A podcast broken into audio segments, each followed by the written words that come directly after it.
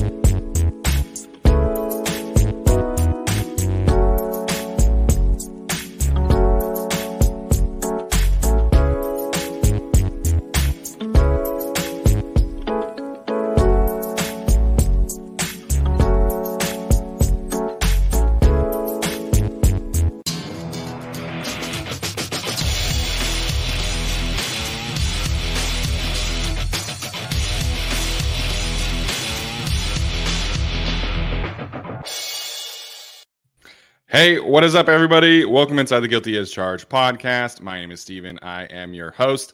Uh, big Chase Daniel fan this week, I guess. Uh, coping season is officially upon us, um, but uh, excited to dive into everything as we kind of wrap up our preview coverage of the Chargers and Jaguars game with my guys Tyler and Alex. Alex, we'll start with you, man. I know it's been uh, an emotional 24 hours with all the Justin Herbert news, with Federer and Nadal kind of suiting up for the last time. I'm not even a tennis fan, and that made me emotional. So, uh, you know, how you feeling about that, and how you doing today? Uh, the the tears are all out of my system, but I need to get them back in my system when Chase Daniel can't throw a fucking out route tomorrow. Um, but anyway, uh.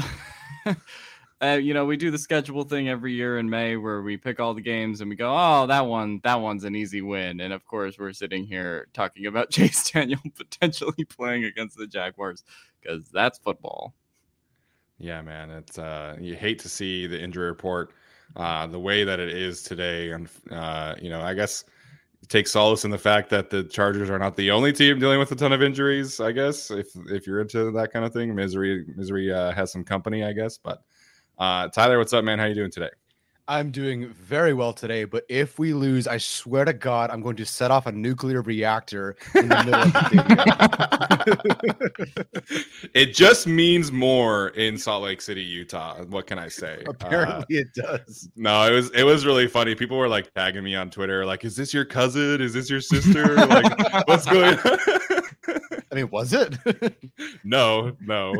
Um, I can promise everybody that the nuclear reactor that this person was talking about is not active. So uh, it was a, a, Cold War relic, I guess. But uh, I, I will set off a nuclear reactor if Rutgers doesn't cover the spread against Iowa today.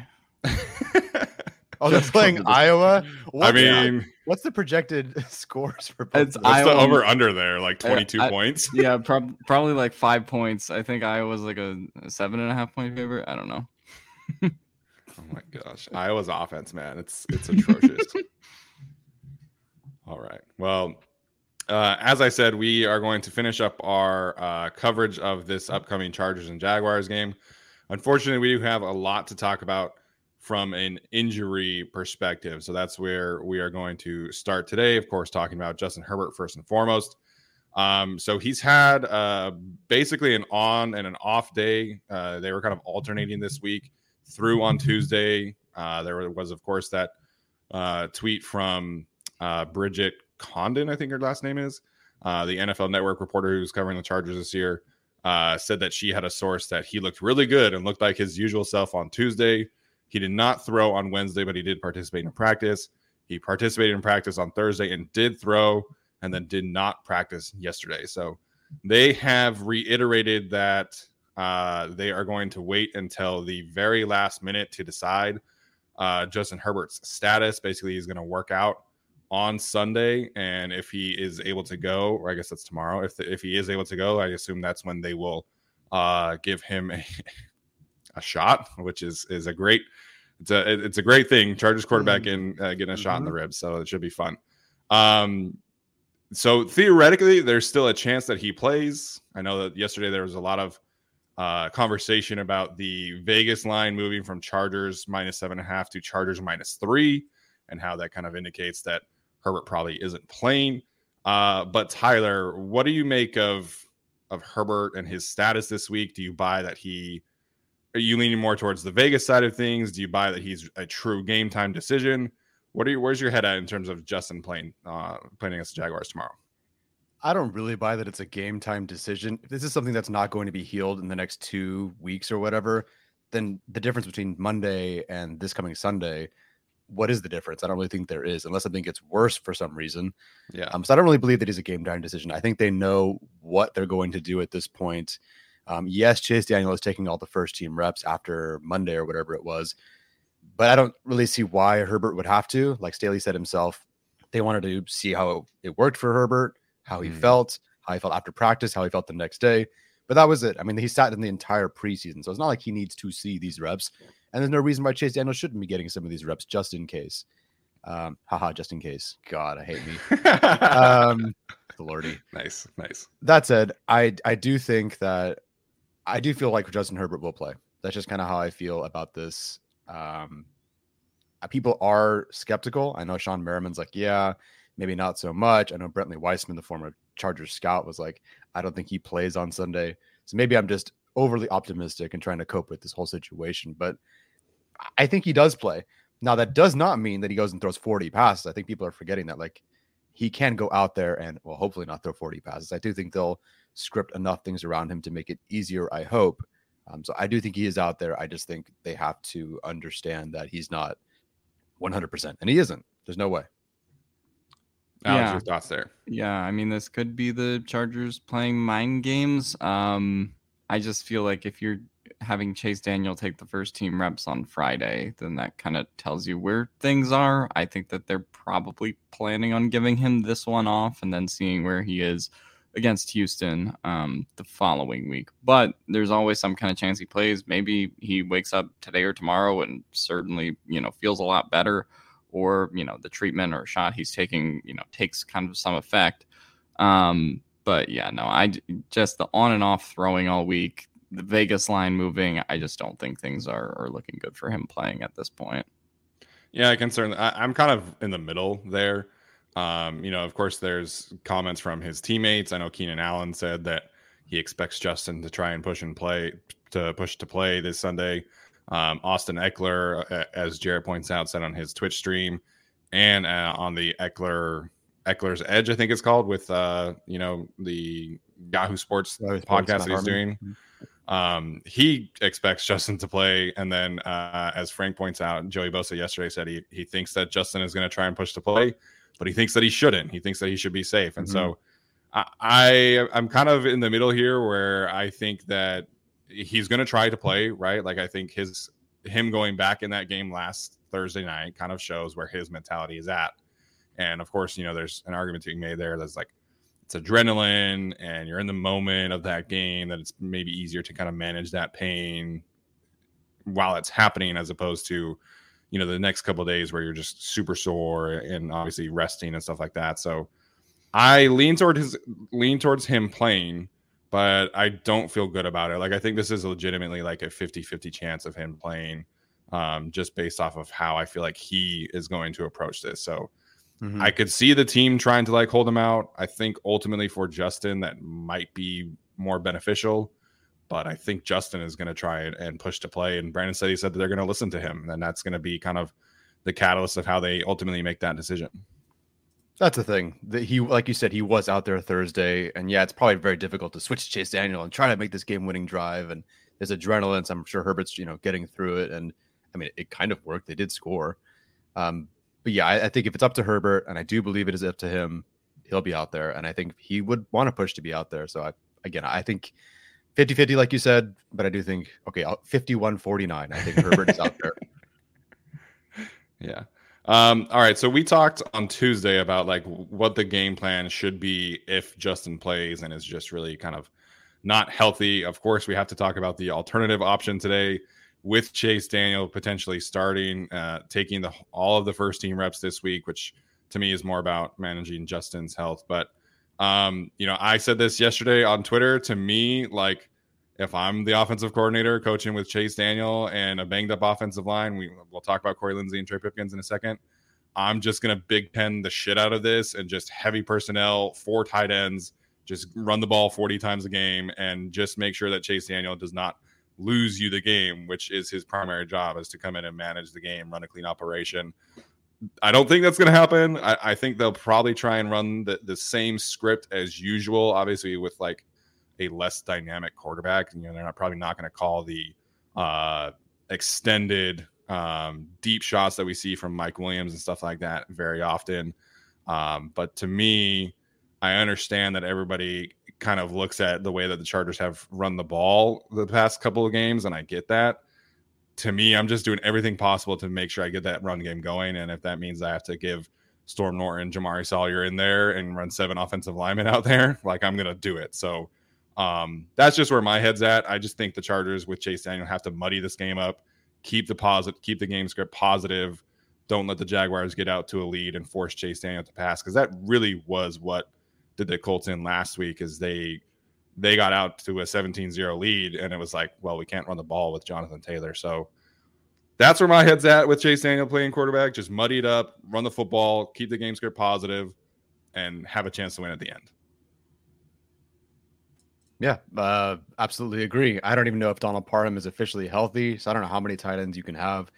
If they do activate Richard Rodgers, then they would have to sign him after this, or yeah. not sign him, I guess. Um, so this is kind of it. So we'll see what Donald Parham. I'm positive. I don't know how you felt about watching it all, Steven. There's something about the run game. The numbers don't look great, but I swear, watching it against the Chiefs, it looked better than it was. And I even kind of feel that way for the most part against the Raiders, unless it was, you know, against Maxx Crosby. I feel positive about this run game. I almost just feel like there was one thing missing. You know, I had a clip on Twitter where like Zander Horvath just missed his assignment, but that play should have gone for 15 or 20. It's just one dude making that mistake. And then the Chiefs or the Raiders played some pretty solid run defense. So I think they can get it going. Is it great to try to run against like Travon Walker? No, I think that's that's probably very tough. Although if you have I don't know where he lines up. So I guess it depends on where he lines up and if Pipkins is playing. But I think they can get this run game going. And honestly, I'll be really honest. Yeah, they are limited with Chase Daniel. Don't get me wrong. But I don't know how much is really going to change outside of those long progressing, you know, bootleg deep shots to Mike Williams. I still think they're kind of. I mean, what really is the difference, right? We've said, oh, stop throwing it short, stop throwing it short, stop throwing it short, because that's all Joe Lombardi does, which I disagree with. But that, I mean, that's kind of the game plan. So I don't really see how much that changes with Chase Daniel. That said, the execution is a whole different story. Yeah, just before Alex jumps in um, about the run game, I think against the Raiders, it was pretty clearly like Maxx Crosby just went supernova. Like yeah. that, that mm-hmm. really is as simple as it gets. I thought for the most part they have been blocking pretty well. Mm-hmm. And I, I like the design that they're running with. They've added some new wrinkles to the counter game that they had last season, which I was a big fan of. Um, the left side of the offensive line is moving people in outside zone runs, and um, that's kind of where I disagree with the whole Matt Feiler is trash and should be benched because he's mm-hmm. still blocking his ass off in the run game.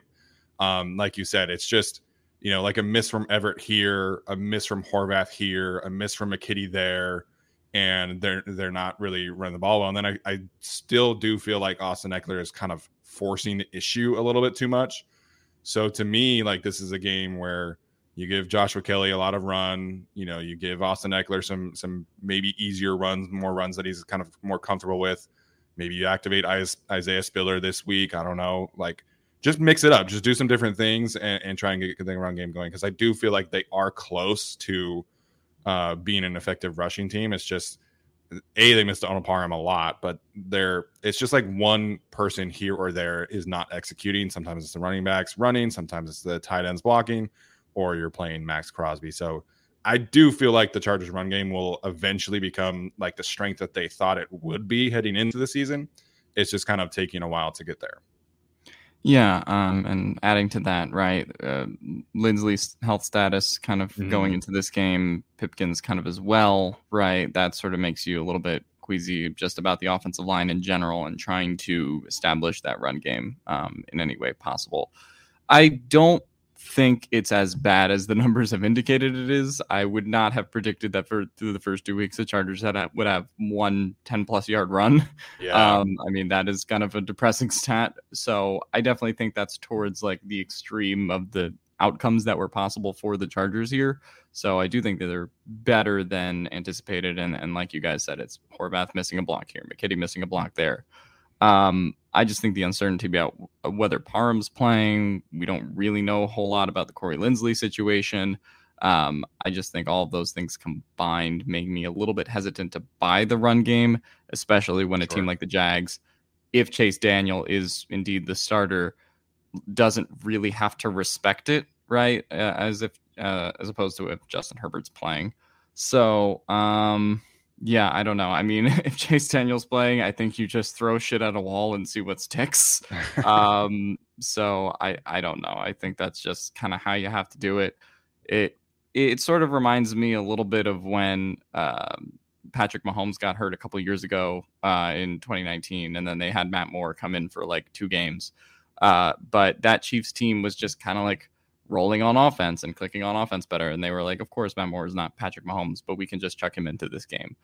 Um, if this yeah. was like this Chargers team and how they were rolling on offense last year, I would feel a lot better going into this game with Chase Daniel as the quarterback. But right now, they're just not clicking that same way, even though the offensive numbers kind of are, you know, not bad by any means. So sure. I just would like to see a little bit more consistency from the run game, from the blocking, as we said, and just some of the concepts they're running in general. We've talked about personnel usage when it comes to the receivers and stuff like that. Um, I think if you're going to win this game with Chase Daniel, all of those things have to be run well, in addition to you know muddying it up and just you know trying stuff.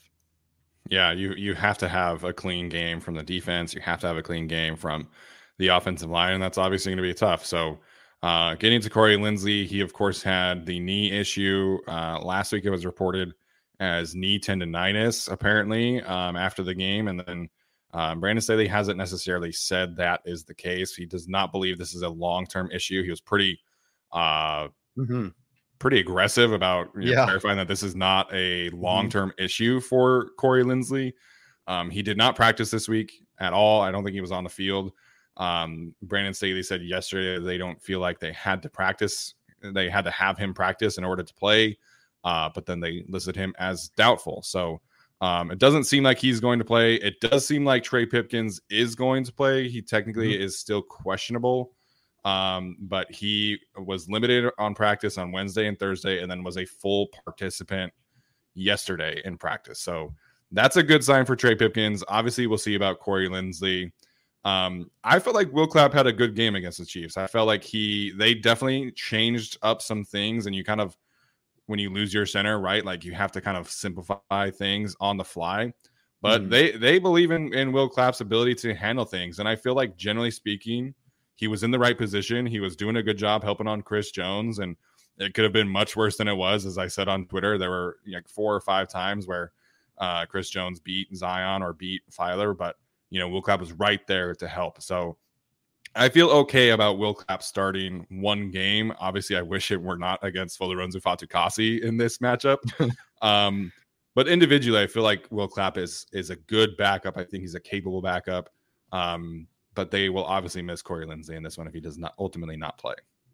So just to clarify from the last game, because you watched it more than I did, at least in the in the trenches, what kind of happened then with the avalanche and why things got so like the pass rush the issue? Was it just someone beating somebody and that was basically that? And then also when you talk about simplifying things because Will Clapp's in there what do you mean by that? Yeah so they're um there were times where the Chiefs, who you know, obviously um, Spagnuolo, the thing that he is kind of known for are these simulated pressures and mm. these pressures that are ultimately designed to heat the quarterback up. I feel like they unfortunately did a really good job. Um, you know, the play that Justin Herbert got hurt on uh, was a simulated pressure, and uh, Michael Danna was lined up at edge, and he kind of looped around, beat Zion, uh, and then ultimately, um, you know, hit Justin Herbert. So they did they did a good job of of confusing it and getting Chris Jones one on one on the times that they only rushed four. That's where Will Clapp was able to kind of help out and really focus in on Chris Jones. So um, th- it was a very unfortunate combination of a bad Matt Feiler game, a great Chris Jones game, and a really good game plan from the Chiefs. So mm. um, basically they were they were not really able to slide as much as you're able to with Corey Linsley because you can't okay. they didn't really want to leave Will Clapp one on one in that kind of game mm-hmm. with Chris Jones, whereas with Corey Linsley, you can absolutely do that. So it, it was just a it was just a, a combination of things that led to Chris Jones getting schemed up one on one and then just cooking Matt Feiler, unfortunately. Okay. Gotcha. Thank you. Yeah, no problem. Yeah. Um, I, I think Will Clapp can get through another game uh, and, you know, be good enough as a pass blocker and a run blocker. That's not really my concern, though. It's, I don't know, like just it, it feels, we've talked about it, how the Linsley thing feels a little bit like the Bulaga thing, um, you know, from last year and just tendonitis and then Staley also saying at the same time that it's not a long-term issue. It's like tendonitis doesn't really like go away. There's not like yeah. some magic thing, you know, Corey Linsley can take to make it go away, right? So yeah, he also was pretty like uh, this was not related to what was happening in training camp too. Like he was right. He was aggressively saying like this is this is a new thing. It's mm. not related to what has happened and it's not considered a long-term thing. So it was it was pretty different Defensive. than what we've seen from Brandon Staley usually. Yeah. Um if that's good or bad. not buying what he's selling. This seems like a bigger thing than they're letting on and just all the rest days that they gave him during the offseason. I don't believe that this is a new thing personally. Um, but I'm just concerned for, you know, obviously what that means for this season and, and future seasons with Corey Linsley as a Charger, because that to me is the bigger story than one individual game against mm-hmm. Jacksonville, because um, it just it doesn't sound good. Yeah. For right now, the the hierarchy for center is Linsley, Clapp, then Jaimes, then Salyer. Like I said in Discord, I don't know if me knowing who the fourth center is is good or bad because that means that someone had to think of that on the fly in case someone else got hurt or maybe it's a serious injury. But I'm I'm a little fascinated what the contingency plan is when Will Clapp is probably a free agent next year if Linsley's in his third year the play hasn't declined. Like he's still an excellent center. Dude, the Raiders game was so good. It was so good. It was so good. He like he's he's still amazing. So there's that. As far as the injury goes, I think the last knee related issue he had was 2020, like in the middle of the season. So I mean, obviously, it's not like Bulaga's injury history. So I'm trying to say. Like Bulaga had yeah, what two ACL tears and and this and that, and he was and struggling shoulder and a foot, before, and... the back. Yeah, so I mean, Linsley's had his bumps and bruises. Like he wasn't an All Pro till 2021. No, 2020. Uh, he was he was an All Pro in 2020 and then Pro Bowler last year. Yeah, so it did take like there were some injuries that kind of forced. Oh, we lost Alex.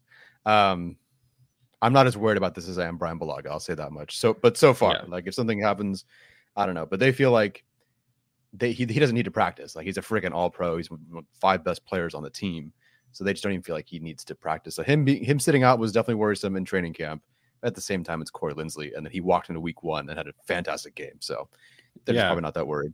Yeah, I mean, if anything, you feel probably better about Will Clapp's experience coming into this game uh, because he has taken a, a, vast majority of the reps throughout training camp. He's had a lot of uh, game reps in the preseason. So, um, like I said, I, I, think Will Clapp is a capable backup. I think he's fine. They're obviously going to miss like the the uh, preparation standpoint of. sorry, I'm just laughing at a comment in the chat.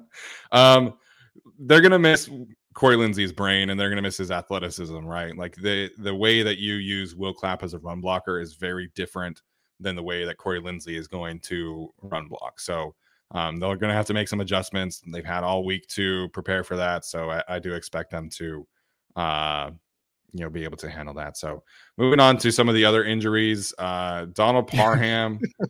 What's up, Tyler? No, we're just 24 minutes in. We're still going through the injury report. It sucks. Well, I mean, to be fair, we were talking about like game plan and execution. and Okay, like okay, that, okay. Um, That's Donald Chargers Parham- football. Yeah. unfortunately. Hey man, last year was very healthy, so I guess this is the, this is the trade off. Um, Donald Parham was limited in practice uh, all three days this week. It still feels like he, even though he was listed as questionable, it does feel like he is doubtful to play. It did not really sound like Brandon Staley expects him to play, in my opinion. That's kind of how I interpreted it. Mhm. Um, and then Keenan Allen, obviously, uh, limited in practice on Wednesday, limited in practice on Thursday, did not practice yesterday.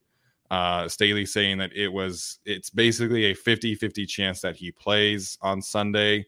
Um, I guess you kind of take that given, you know, the hamstring injury. So similar approach to Justin Herbert. I guess, you know, he's going to work out before the game, see how he feels. Um, and if he feels good, they will play him. I kind of feel like it's going to be like that uh, Raiders game in 2020 when he like felt good, he was going to play, and then he ended up playing like 10 snaps or whatever. I don't know if you guys remember Mm, that. That's right. Mhm. Um, so I kind of just think that Keenan should get a rest day again, but uh, that's just me. yeah, w- with the hamstring injury, we've seen how I don't know how bad this offense is, but how much they miss him. Yeah, And I just I don't know if this is particularly the game. Like Herbert being out there is is inevitably more important. Keenan Allen is fantastic, but it's it is one game. There's a big season ahead, and I, I feel like they have enough weapons to make it work. Um, I kind of hope he sits this one out, honestly, if he is really 50 50.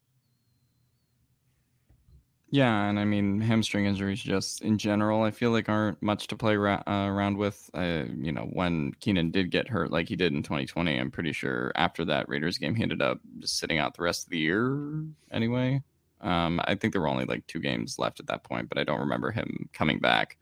Um, so yeah, I think if he just were to re-aggravate his injury, in, in addition to what the Chargers already have on the injury report, it would be bad. And I honestly think they can kind of get by this game without him, more so than obviously the Justin Herbert factor um, in terms of trying to get by without him. But um, this goes back to like, how are they going to play your receivers or how they're going to play their receivers if Yeah. Keenan Allen doesn't play? Um, and that was a problem against the Chiefs where Josh Palmer takes 100% of the snaps. Mike Williams is playing 200% of the snaps. And then we have Carter at 65, and then no one else plays. So I don't know um, how they're going to manage it if Keenan plays and if he doesn't play. But either way, uh, either way, I would just like to see a little bit more consistent and uh, even decision making in terms of who is getting those snaps. Yeah, hundred percent. And I mean, I would love to see it happen this week. I do not expect it to happen, but uh, Michael Bandy should play in this game if there's no Keenan Allen with the way that he is able to get open quickly and the chemistry that he has with Chase Daniel. Again, do not expect it to happen based off of what we know how this team feels about him. Uh, but that is somebody I would definitely activate if Keenan Allen is not playing. Um, finally, we're getting to our last injury update. Uh, the JC Jackson situation, very strange. Again, Brandon Yeah. Staley, very defensive about this um, very vehement in that uh, he did not think that there was a setback. They wanted to treat this week as a rest week after he played on Thursday night. And frankly, he played every snap, which I was pretty surprised at uh, Mhm. going into the game, considering how questionable he was. So um, I do not expect JC Jackson to play this week. I know that there were a lot of people kind of saying that the Chargers rushed him back again, Brandon Staley, very player friendly in the Mhm. last year that we have experienced him. He's not going to rush people back, in my opinion. Um, JC clearly thought he was healthy. Now he's not. Now he's kind of reacting poorly to the uh, injury and playing. But Brandon Staley, again, pretty defensively said this was not a setback. So, uh, very strange. Do not expect him to play this week sounds like he should be fine next week. I don't know. Again, I have no idea what's happening here. This is the weird, like it's been the weird one, but it Yes. continues to be a weird one. Like if I'm thinking it's not like the Bulaga one, but if anyone's weird like that, it's this one because okay, so he played all the snaps, like he was game time decision. Then he played all of the snaps, and now he's it's a rest week, but there's no setback. but he's doubtful, so he's not going to play. It's not an injury; it's a wound. Like, what happened? I don't. I don't know, man. It's so confusing. It's no really, idea. really, really, really strange. Um, I don't know anything about you know injuries of this nature. I don't know anything about ankle. In- he listed as an ankle, by the way. I don't know why not foot. I don't know if that's a different designation than I don't know what happened there, but uh, yeah, this is a weird one. Thankfully, you know, Kirk is your slot receiver for the Jaguars, and so J.C. Jackson's probably not going to be involved there much anyway. Um, all respect to the Jaguars wide receivers, they're not Davante Adams, obviously. Um, and so I think they, they they're comfortable with the guys they have. Like they do have depth at corner. Of all the guys that are like the superstars that could miss this game, I think this is like JC's the one that definitely could miss this game. And I'm not saying they wouldn't skip a beat, but they would certainly be fine if he missed this game. So yeah, I think he'll miss the game. The question is, what the hell are we doing moving forward? Um, but we'll see. Also, shout out my mom, of course. Thank you for the super sticker. I appreciate it. Love you. Yeah, uh, I, I feel the same way with this one to an even weirder extent that I do with the Corey Linsley thing, where it's like the Corey Linsley thing, tendonitis isn't going away, and it feels like JC just keeps. It, it's weird because, like Tyler said, they communicated that it was a wound, not an injury. He totally didn't re-aggravate it, but we have to give him a rest week, and he's not going to play. Like I don't know what his status is like at this point and it's like okay well he'll be he'll be back for next week he'll be good next week it's like all right well we've been hearing this for like four weeks now so Yeah. I, I i don't know how to really react anymore uh, especially when you know he had effectively 10 days of rest following the thursday night game where he did play all the snaps so i don't know what to think about the jc jackson thing but this sounds like it's kind of about to crash into an iceberg Oh man, that's it's it, again just so weird. Like if he had been limited last week and then this were happening, I'd be like, okay, makes sense. He played every snap, man. Like he did not come off the field at all. Sure. So I don't I don't get it. As for like, did the Patriots know about this and, and that's why they didn't bring him back? I think the answer there is no. I don't think anybody knew about this until it kind of flared up in training camp. Um, that's kind of the impression that I got from the way that it was reported about with like Ian Mhm. Rappaport and all of those guys. That could certainly be wrong, but I, think the Patriots letting him walk is more about them just being dumb in the personnel department lately, honestly. Yeah. Well, to play devil's advocate to that, though, I mean, when the Chargers did get JC, we were like, wow, they got him for a bargain. They got him for 15, 16 a year, which was lower than we initially thought. And also, the Chargers seemed like they were the only team kind of competing against themselves and like maybe the Raiders like for him at a point. So I did think it was not, not that we thought this at the time, but looking back with this injury now, his market being as as quiet as it was might not uh, be as surprising as it was at the time. I don't know. Yeah, I'll. I think for this one, although it keeps being a wait and see for me with this. If he's back next week, plays the rest of the season, won't care. Like maybe just shit happened and he missed this week, and then it just didn't respond. Maybe Yeah. the, the wound, is, you know, is exploding in the middle of the field. you know, when he got beat by that touchdown, although it wasn't his fault. Maybe just his foot exploded. I don't know. Like I really don't know. That's the thing. We can speculate, you know, this or that, but um, we'll see. If they show me that he's on the field and it really was just a rest week, like, okay, came back too soon, forced it against a division opponent on a short week, like he went out there, but it was probably too early, but he'll be back the rest of the year, then fine. Like I, I shit happens, I guess. But if it continues to be a lingering issue, then yeah, we can revisit the whole contract and why he was there for uh, much less than we expected for sure. Yeah. All right. 32 minutes in, we finished our injury discussion. Oh wow. uh, in all seriousness, I do like. I think this Charger secondary will be fine. Like I said, I think Bryce Yeah. Callahan will be able to handle the Christian Kirk responsibility this week. Same with Junior and Michael Davis. We've seen them play well, and uh, I expect the Charger secondary to play well this week, even without J.C. Jackson. We're driven by the search for better. But when it comes to hiring, the best way to search for a candidate isn't to search at all. Don't search, match with Indeed. Indeed is your matching and hiring platform with over 350 million global monthly visitors, according to Indeed data, and a matching engine that helps you find quality candidates fast. Leveraging over 140 million qualifications and preferences every day, Indeed's matching engine is constantly learning from your preferences Join more than 3.5 million businesses worldwide that use Indeed to hire great talent fast. And listeners of this show will get a $75 sponsored job credit to get your jobs more visibility at Indeed.com slash BlueWire. Just go to Indeed.com slash BlueWire right now and support our show by saying you heard about Indeed on this podcast. Indeed.com slash BlueWire. Terms and conditions apply. Need to hire? You need Indeed. Um, all right, let's get to our weekly picks segment. Um, Do we want to do the Chargers one last or first? Um, la- yeah, we'll do last. Sounds We'll good. last. Um, I think it's my turn to go first. Is that correct? Okay. Yeah. Okay, so I'm gonna pick my favorite of the week first. Let me make sure. Okay. Um. Oh my goodness. Wow, that's a surprising line. Okay. All right. Where was the team that I was picking? Okay, for my favorite of the week, I am going with the Ravens over the Patriots. I think they'll bounce back after uh, blowing a big game against the Dolphins last week. Apologies for that being. I think Alex is next. Okay. Uh, I'm gonna ride with the Buffalo Bills again as a favorite, uh, like I did against the Titans last week. I know they're playing the Tua Dolphins, uh, and after the Ravens game last week, all the hype is kind of on uh, Tua, and I think the line's only three and a half, um, which kind of surprises me.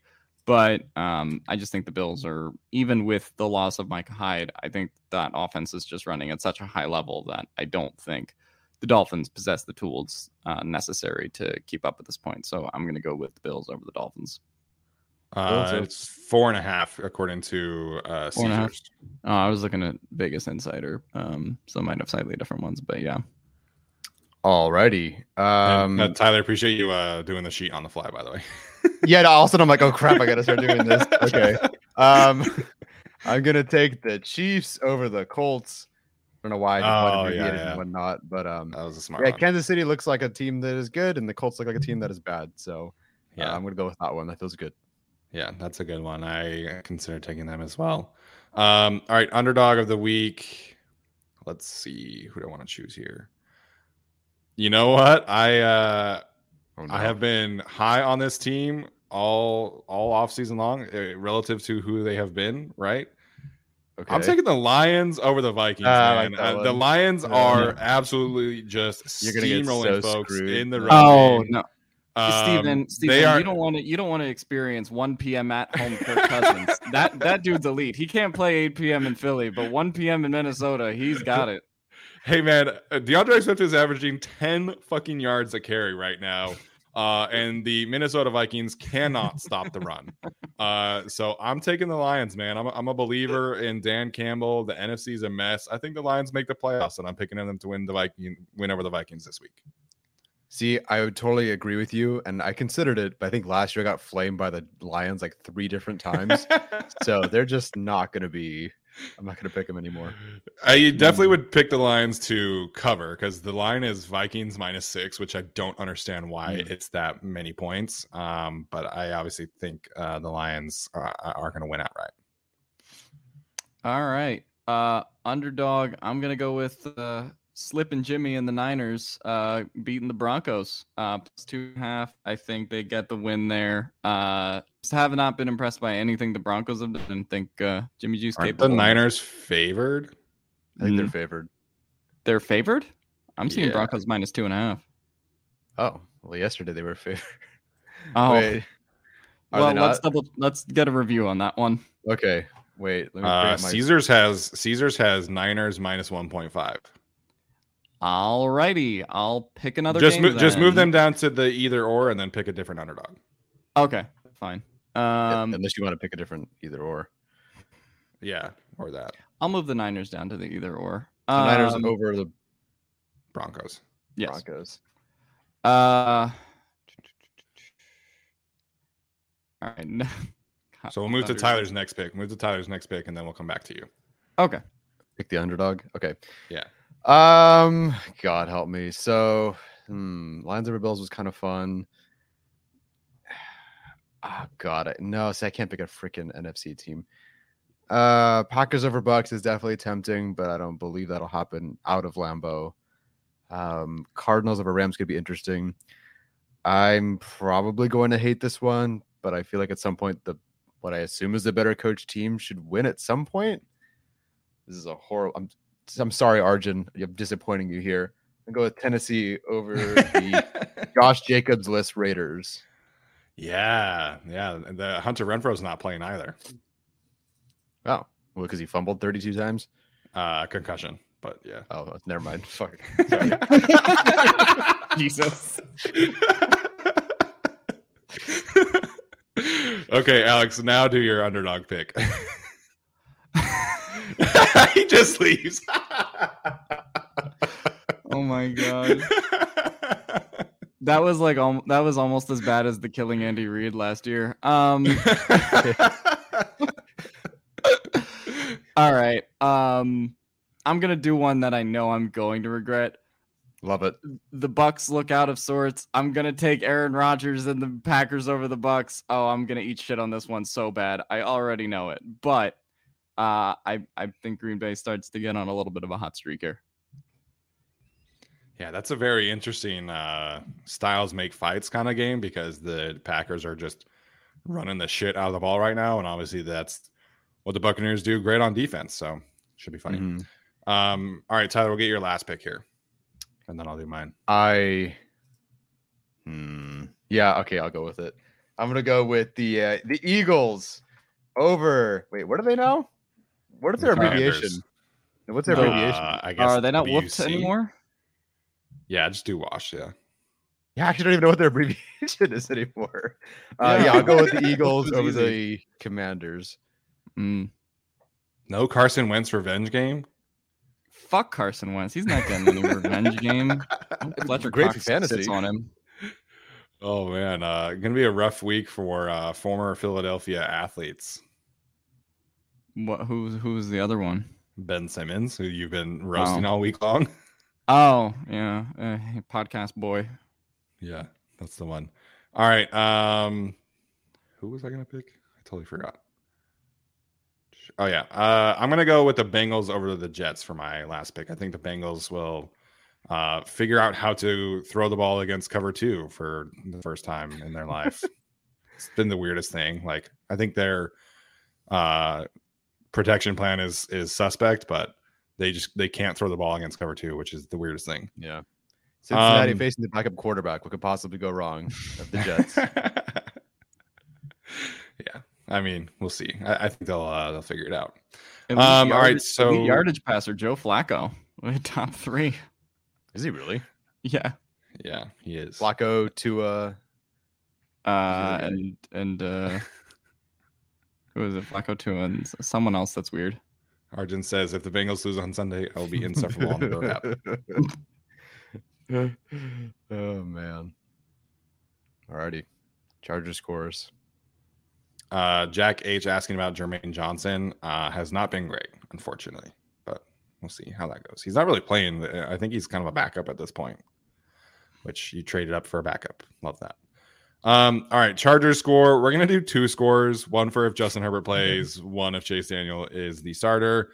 Uh, if Justin Herbert plays, I'm taking the Chargers uh 23 to 17 over the Jaguars. So low scoring, closer game. Uh, but I do think Justin Herbert, if he plays, obviously will have enough to uh, get them over the hump. Uh, if Chase Daniel plays, I think the Jaguars win 20 to 17. God. 178. Uh not good. Um, yeah, I have similar sentiments. If Justin Herbert plays and he's at least 50 to 75%, what kind of a wide range, I think they win that game. And I'm going to say that they score the amount of points they've scored all season and win 24 23 in a close one over the Jaguars if Herbert plays. Uh, if Herbert doesn't play, I think they lose 27 to 20. Someone said 35 to 10 if Herbert plays. I uh, cannot agree there. It's possible, I guess. Wow. Okay. All right. Uh, yeah. So if they if Herbert plays, okay, I'm going to assume that Linsley's not playing. Pipkins is playing. Herbert plays. Parham doesn't play, but Allen does, or one of those guys plays. That's a lot. Whatever. yeah, whatever. Just leave me alone. Uh, I'll win. I do believe they win because they do have the defense. Um, it's a good defense. Like the Chargers have a good defense with or without Yeah. JC Jackson, so I feel pretty good about it. Um, I'll go 26. I don't pick the same numbers as you Oh. guys. Oh, Uh, yeah, I believe in this offense this week. by Uh, two more a- points. Let's go. Yeah, that's pretty good. One less rib, two more 26 points. 21. Yeah. Yeah, it's really ugly. I think the line is what three and a half currently. So uh, whatever. Uh, the Daniel score. If Chase Daniel plays, oh fuck you. go. it's a three point difference, baby. Just doing basic math. I see you. I see you. hey man, I think they could pull it off. I think they're like, just the Colts can't win in Jacksonville. It's just cursed. Whatever. I think that the Chargers are fine. If even if Chase Daniel plays, I'm not saying Daniel is three points, you know, under Justin Herbert, but I think that you know some things happen here and there, and maybe uh, you know Asante Samuel Jr. capitalizes on an INT, gets some easy kicks. Maybe DeAndre Carter finally gets a fucking pass thrown his way. Uh, maybe Jalen Guyton is involved at some point. So yeah, 23-21. I definitely see a way forward for them winning. Like uh, I think they can still win. I mean, Cooper Rush led a victory against the Cincinnati Bengals with the Cowboys, and the Cowboys are mostly trash outside of CeeDee Lamb on offense. So we'll see. I, if the Chargers defense plays as well as we think they can, then the Chargers absolutely have a chance to win. I just think I don't know if I trust Chase Daniel to like go win a game winning drive. You know what I mean? So we'll see. I, I do expect it to be a close game almost regardless, though. Yeah. Um, I think they're capable of winning a game with Chase Daniel, but I just don't think the optimal conditions are there, right? Like, how many things have we said this podcast are like 50 50 on Corey Linsley, on Yeah. uh, Keenan Allen, on you know, Trey Pipkins is a little bit better than 50 50, obviously, but then there's the JC Jackson thing. How is he going to play if he does play at all? Um, and then you get to the fact that they haven't started the running game really much at all this year heading into this game where if you do start Chase Daniel, you will you would need a better running game than what you've got in the first two weeks. Um, so I don't know. Like I just think there's a lot of variables that are undecided for the Chargers. That if everything goes perfectly, Chase Daniel could win that game against this particular Jaguars team. But it's just too many things that need to happen or too many dominoes that need to fall for me. Yeah, in terms of you know the the points the Jaguars are potentially scoring here, I mean Derek Carr threw three bad interceptions against the Chargers. Like the Chargers made good plays, they were not lucky interceptions, Mhm. but I would be pretty surprised if the Chargers get three picks, force two other fumbles, and get six sacks against the Jaguars on Sunday. It's gonna be a good one.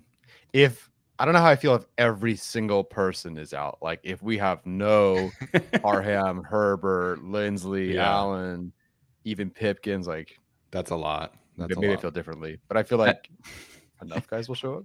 Advanced analytics, Doug Pederson, 3 and 0 in Los Angeles. Is he really? I, I mean, yes. That's not surprising. I guess. Yeah. So he was a, he was a coach when Wentz and Yeah, the Eagles Wentz, and, the um, Wentz MVP game. Garrett Blount beat yeah, Yeah. the Chargers. It's at StubHub. I was there for that. one.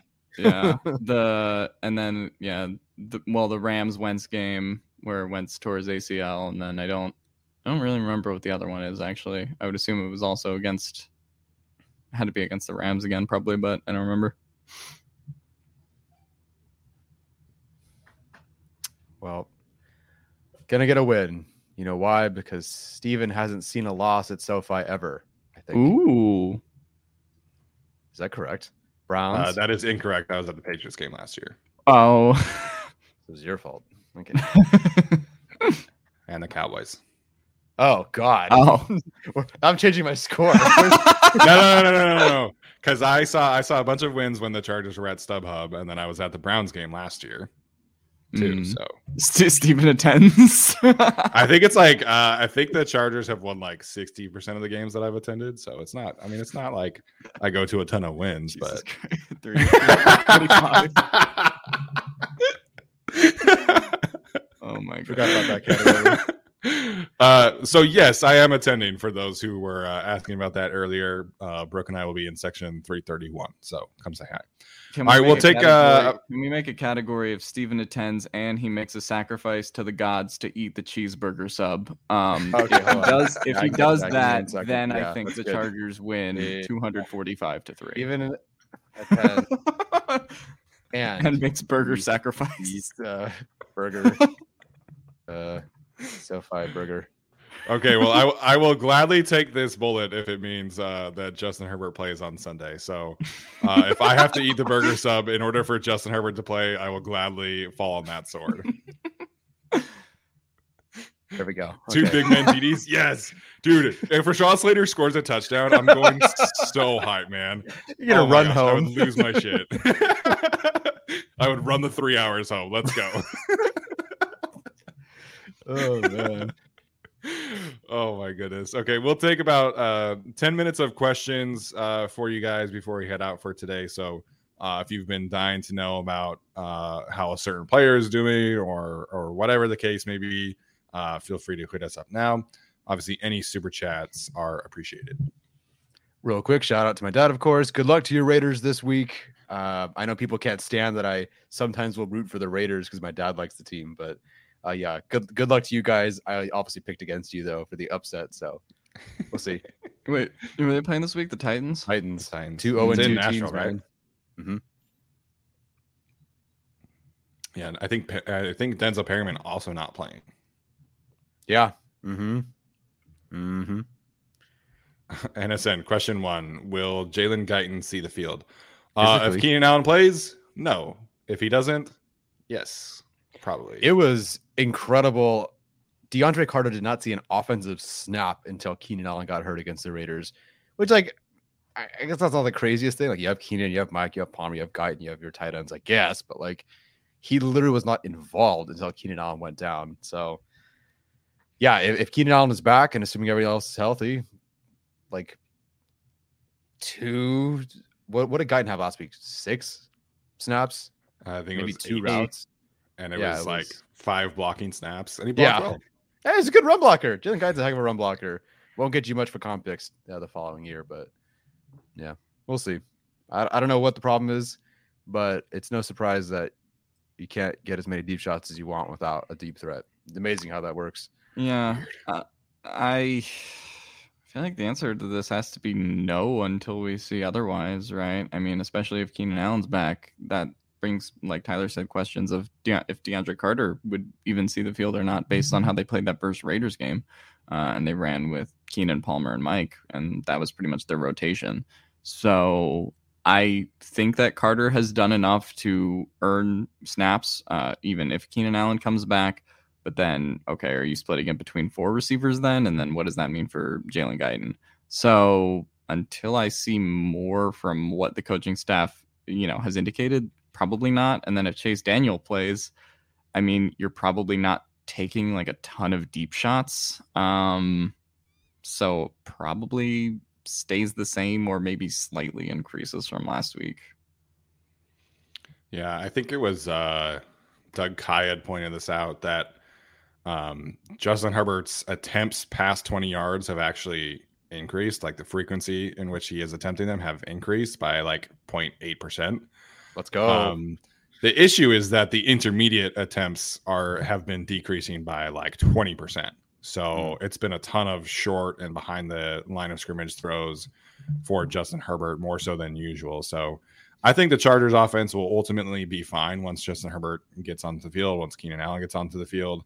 Um, but yeah, I think that that they just haven't been able to get on a roll, which it's frustrating because they brought basically everybody back except for Zion and, and Gerald Everett. Everybody else is, has been on this team, obviously DeAndre Carter. So um, you would have thought that they'd be more in a groove at this point than they have been. Um, this was a good point by Andrew earlier. Uh, he said games like this is where coaches prove their worth. The best coaches, coordinators in the league are still able to perform in situations like these. That's absolutely a great point, right? Like I think we have seen um, other situations, you know, where the the offensive issues have hindered them and the defense has been able to step up, right? Like I mentioned the Dallas game earlier. I thought the Dallas defense played an incredible game against the Bengals when they were starting Cooper Rush last week. So, um, like I said, I expect the defense to play well. I expect them to handle their business and keep the score within reach. I just don't know how much I trust the offense to uh, figure it out and win a game without Justin Herbert. Right. And I, I, think this is a really big coaching game, you know, for Brandon Staley coming into this one. Um, and we've seen coaches who've been able to win with backup quarterbacks, right? Uh, I mentioned Andy Reid a couple years ago when Mahomes got hurt. Uh, you have like the infamous Brady Deflategate suspension, where Garoppolo and uh, Jacoby Brissett, uh, you know, coming in and out, right? So the Patriots won all the games like in that stretch, I, if I remember correctly. So um, I don't know, like yeah, I, I, do think this is a big week where you have a beatable team in the Jaguars, not a team that you should overlook by any means, but a beatable team. Even if Chase Daniel does play, that you know you just have to kind of figure things out uh, on the fly. Yeah, I'm looking more for what Stephen was pointing out in the last episode, which was other guys got to step up too. Like, sure, you can coordinate all you want, but if Trey McKitty blows that block, Horvath blows that block, if Filer doesn't show up, then we don't like there's no offense. I don't care who the signal caller is. It's going to be a little bit more difficult. So I think they can absolutely do it with Chase Daniel, but other other guys have to step up too. Like someone someone else needs to be exceptional this week. That's that's typically always Justin Herbert and maybe Keenan or sometimes Mike Williams last week. Sure. They need someone else to be, or, or really, especially if it's Chase Daniel, five guys to just have insanely good games for them on offense. Yeah. And, you know, we've kind of talked about this a bit. Like the certain receivers and the quarterbacks have just not really been on the same page. And you're, you're talking about mostly Josh Palmer. I feel like this is a big game for Palmer, man. Like, I think if you see another game of DeAndre Carter out producing Josh Palmer, like, I understand certain people are already calling for this to happen, but if we see jo- DeAndre Carter again be significantly better and more explosive than Josh Palmer, like I think we can start to have that conversation more seriously about DeAndre Carter taking on that wide receiver th- wide receiver three spot for away from Palmer. I don't know. Alex will is probably already having that conversation. yeah, you were like certain people. I'm like I'm fucking certain people, but um, I, I, don't know. But uh, yeah, so I mean, I've already been having that conversation, but I, I just think this is a week where you want to see Josh Palmer have a big game if um, if he is to you know retain that wide receiver three role and everything he can do there. Otherwise, I you know wouldn't be surprised with how glowingly the coaching staff has talked about DeAndre Carter um, if that kind of like starts to change. But I, I think they'll kind of let the current dynamic play out for a few weeks. Sure. Um, Jorge Rodriguez asking biggest concern against the Jaguars besides Herbert not playing. Mm, I still I'm not entirely sold on the Chargers run defense just yet. I feel like teams get away from it because maybe the Chargers score just enough or get a bit of a lead. Um, but the Chiefs went out and just mollywopped the Chargers down the field in the opening drive, and then they had to get away from it. But I'm a little worried. Like I, I want to see the Jaguars have like a great rushing attack, but I think Robinson's solid, Etienne solid, Lawrence I'm pretty sure can move. So I that's kind of what I'm worried about the most. Um, it's not it's obviously not their pass defense. I feel good about that and the rush, but I want to see the run defense be a bit better than they were to open the series against the Chiefs last week.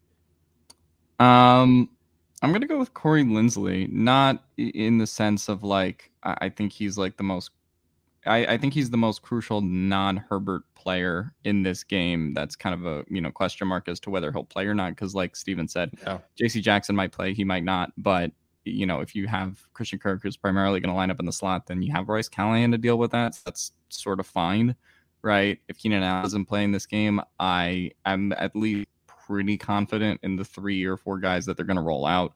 Um, if Linsley doesn't play, and you know this is a sustained thing throughout the season uh, with the tendonitis, or you have to make a switch mid-game like they had to against the the Chiefs last week, I just think that could potentially throw things into chaos. Even if you do believe in Will Clapp, and I, I think we all generally do. Um, I, I think he's kind of the most significant one. If if he's not able to play this game on you know 10 days rest with the tendonitis condition that spells you know long-term troubles and uh, you know communication's obviously worse when Linsley's not in. Yeah, absolutely. I, I think um, that's that's definitely the big concern. How the Chargers are able to keep whoever is quarterback upright in this game because I think the the Jaguars defensive coordinator and Spagnuolo for the Chiefs are pretty similar in the sense where they're going to do a lot of simulated pressures. They're going to bring some blitzes. They're going to do a lot of stunts and games. Um, you know, there was, uh, I think it was in the first game, Travon Walker's first sack. He started uh, against the left tackle and then basically looped like all the way to the opposite B gap on this stunt. So they had three guys all slanting to the right, and then Travon Walker looped around behind them, and that's how he got Carson Wentz.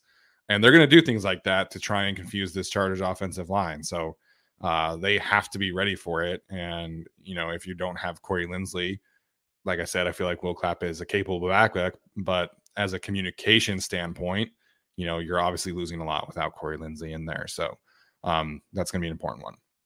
Um, something we haven't talked about in a while is the Chargers' third round pick, at least in terms of how he's doing in his development. Um, Egregious Monk said, hopefully JT Woods starts progressing well and elevates Staley's scheme to spooky levels. So um, Renaldo Hill was asked about this this week and why JT Woods has not been on the field, and I thought uh, this was obviously a good time to bring it up. So um, Renaldo says that they still have confidence in his ability to play within the defense that basically he has been inactive because of special teams duty. They don't feel like he's a better special teams player than the guys that they have been rolling with, which is obviously uh, Deane Leonard, Ja'Sir Taylor, uh, Hall hasn't been active, but that kind of player.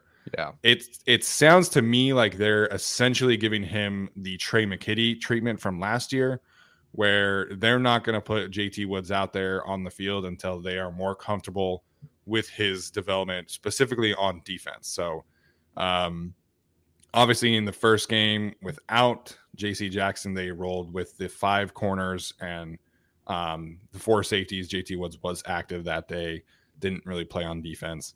Last week, they rolled with six corners, three safeties. So, we'll see what happens here, but it, it sounds like they're going to kind of be very patient with him until they feel like he is officially ready. Yeah, and it's working. I'm not saying that that makes the pick good, but like Alohi Gilman, have we seen him get dusted? Is the game plan not working because Alohi Gilman's in there? No, everything seems to be going just fine overall. So, um, a couple of rough moments from Nasir Adderley last week, actually, especially on, you know, biting yeah. downhill for the JC touchdown, and then was absolutely lost on that long run that set up the, the field goal that put the Chiefs officially ahead. Mm-hmm. Um, so, but I mean, JT Woods, like it, it's it's it's unfortunate. Like I don't know how you're not a better special teamer than someone like Deane Leonard. Uh, Ja'Sir Taylor's been fantastic, so that you like do not take him off the field. Yeah, he's been teams, great on special but, teams. Um, yeah, yeah, it's definitely disappointing. But like you said, the Tre' McKitty treatment, same kind of a Josh Palmer treatment. He was out there, but he didn't really get involved until the Philly game or something like that. Like they had one long pass yeah. against the, the, Patriots in week seven, but that was the last ditch ever. And I think it's like his first target of the game. Um, you know, I'll, I'll, be patient with him for now. But uh, I mean, and they can be like right now, to his credit, I think Alohi Gilman's been playing fine. Like I, I, don't see any reason to take him off the field. Um, my official question will be what happens when is Mark Webb healthy? Is he officially healthy? Do we know? Uh, no idea. Okay. I'm just curious what happens at, at that particular point. Um, yeah, I mean, I, I hope that JT Woods kind of progresses well to the point where they could feel comfortable playing him in a game. I just think the Chargers have been conservative on that for a while, like you know, we even mentioned with Josh Palmer last year. Um, I, I think that they're fine with what they have now, and then you know, maybe midseason, if there is some kind of injury in the safety room or something else happens, then at that point, maybe they feel a little bit more comfortable playing JT Woods. But I think it largely stays the same throughout the season, assuming that everyone's healthy. And then you probably get kind of a JT Woods injection into this defense next year. Yeah. I mean, obviously, we hope that we see more of him this year, but right, we'll see. Um, are you guys caught up on the All In episodes? Not the latest one, no. No. Okay, then I will not. Uh, Reality Check had an interesting question here, uh, but I want to let you guys watch the topic in question before we discuss it because I do think it's it's an interesting point to uh, touch on. Um, which, so, it's this one. So, um, all in episode this past game leading up to the Raiders game, Brandon Staley, you know, was doing his meeting in front of everybody and compare was sounded like he was trying to compare what their approach on offense is to what the Warriors do on offense in the NBA, which is basically like shoot a shit ton of threes and then get a shit ton of layups which I, I thought was really interesting because I was like, what, like, Mm. how, like, what are, what are we trying Yeah. to say here, coach? Are we trying to say that you're trying to throw the ball downfield a shit ton and then only take the layups and the mid range, if you will, of the football field is just like non-existent for you? Um, I mean, we can react to this. Obviously, it sounds like we're going to. Um, but I, you guys should definitely watch this because I was like, I don't know how I feel about this approach, Coach. I, I don't know if I like this the way that you're uh, explaining this. Um, well, I don't like the way he's explaining it because it doesn't make any sense. Um, like if you're talking about the Warriors taking threes, like the whole thing is they take 30 or 40 threes a game and they're like that, you know, they're just that efficient on offense to the point where they can do that. Like the Chargers aren't taking like a set amount of like deep shots every game, right? Like to the to to the extent of the Golden State Warriors shooting three pointers. um, and I mean, like I don't know that we we have been talking about how Joe Lombardi has been running like less efficient route concepts. So like in a way, I get what Brandon Staley was trying to say, but also like I don't know, don't compare yourself to the Golden State Warriors. I'm definitely curious how much of any say uh, Staley has on on the current offense because it's basically the same scheme. Like I'm not seeing they've added some wrinkles, but I'm not seeing a whole lot different. But the difference is in personnel. It does seem like they're trying to make like we talked about this on Tuesday. We have a really good defense. Let's be efficient. Let's play. I, now they're using bigger receivers, so I don't know if that really fits with Steph Curry and, and the Warriors, but they seem to want this ball control, possession, you know, safe offense to work with their defense. And yeah, if they're if they're taking less risks um, because Staley has some sort of Yeah. influence over the overall philosophy of the team, you know, Y- may- maybe like consider. I'm gonna maybe start considering that there's more than just Lombardi because again, like for some reason, the deep ball guy keeps getting taken away from this team, and I'm sure Lombardi's not like I don't want a deep ball guy. Let's let's let's use bigger, slower guys. And so I don't know, something to monitor. I'll have to watch it and see what the context was. yeah, I mean, I, would have to watch it and see what the context was as well. But just like from what he's saying, and, and like Tyler kind of established, like the Warriors' whole thing is whether or not it works. Like, I mean, Steph can have a bad shooting night, Klay can have a bad shooting night, whatever. Like, they're going to take the same amount of threes every game, regardless. And meanwhile, the Chargers are like, oh, well, against the Chiefs, we'll punt at fourth and three in enemy territory. Like, so uh, that doesn't quite line up for me in terms of playing with the aggression and the efficiency of the Golden State Warriors. Yeah, and you know, the, like it, the whole thing that he's aiming for, it sounds like is efficiency, right? But it's like that doesn't mean you lose, you know, who you are as an identity on the football field. Like, I don't know. I, I I've been very critical of like the fourth down approach, and and I have said that that does affect the way that they call plays. So, um, I don't know. It, it's been weird vibes from Brandon Staley regarding the offense this year. I, I think the defense is doing awesome things. I love the way that they Mhm. have been playing defense and designing uh, pressure looks and things like that. But the way that they're approaching offense, man, it just it doesn't make sense to me Mhm. from what we saw last year. Like if this if these things were happening last year, I would have been like, okay, like they're just trying to work some kinks out. They're trying to figure out who they are. But we saw what they wanted to do last year on offense with the fourth downs, with the aggressive mentality. And then this year has just been a complete disconnect from what we have heard from Staley and what we have seen on the football Yeah. field. I, I also just wonder when we talk about the fourth down stuff specifically, how much of it has through the first two weeks been about the coaches he's going against a little bit, right? Andy Reid has more traditionally been a very conservative um, coach when it comes to fourth downs. I'm very curious to see how he coaches this week against Doug Pederson, who is not conservative on fourth downs at all. He'll go for it when it's fourth and eight, and he shouldn't go for it at all. Um, so I'm very curious to see how the opposing coaching style uh, of Doug Pederson or just all the coaches the Chargers play throughout the rest of the year um, affect Staley's attitude on you know going for it on fourth down or not. Yeah. Yeah, I don't want to use this as an excuse, but like LDE Bruin talked about, you know, Steven talked about the fourth down decisions gives Lombardi less options to open up the game. I don't want to use that as an excuse for Lombardi on downs one to three, but I still think that was like last year. They against the Raiders, third down didn't work. Immediately rolled out a play where Jared Cook was the right tackle and went right to him, first down, boom. Like they had that ready to go. Against Mhm. the Bengals, you know, we have a Philly special ready to go. Like now, it'd be cool if you call those plays on, you know, first, second, and third down too. But like that was part of what they were kind of planning on. So if you take that away, I'm curious what the communication is, but like leading up to the week, you know, do they know ahead of time that's kind of the style they're going to go with, or is it in-game situational? I'm really curious to see what. I guess we'll never know, but what the difference has been between last year and this year. Yeah, I don't I don't know, but you know, we have that article from Daniel Popper who kind of, you know, explained their whole approach last season was basically if you can get to like third and three, third and 4 and you don't get it, if you have a fourth and manageable, they were going to go for it. Like that was their approach is that and that's how they approach calling plays, right? Like Joe Lombardi knows that if he can get to fourth and 3 or better, they're going for it. And you know, I used that example last week of you know, when they get to third and one in Chiefs territory and they call that deep, uh, that play action deep shot play, you only make that play call if you know you're going for it on fourth down as an offensive coordinator. So I don't think it's an excuse for Joe Lombardi by any means, but it absolutely is affecting the way that he calls plays. And um, I just, uh, Brandon Staley is involved on offense. We we know this. He's talked about it. Justin Herbert has talked about it. I don't know if this is his influence, but to me, like they've talked all offseason and in the all in series and everything about having a dominant mentality and being able to come out and, and dominate opposing teams. And I, their approach on offense tells me that they don't want to dominate. It tells me that they don't want to lose the game because of offense. So it's just it's it's disconnected from what they have been saying and what they did last year. So there we go.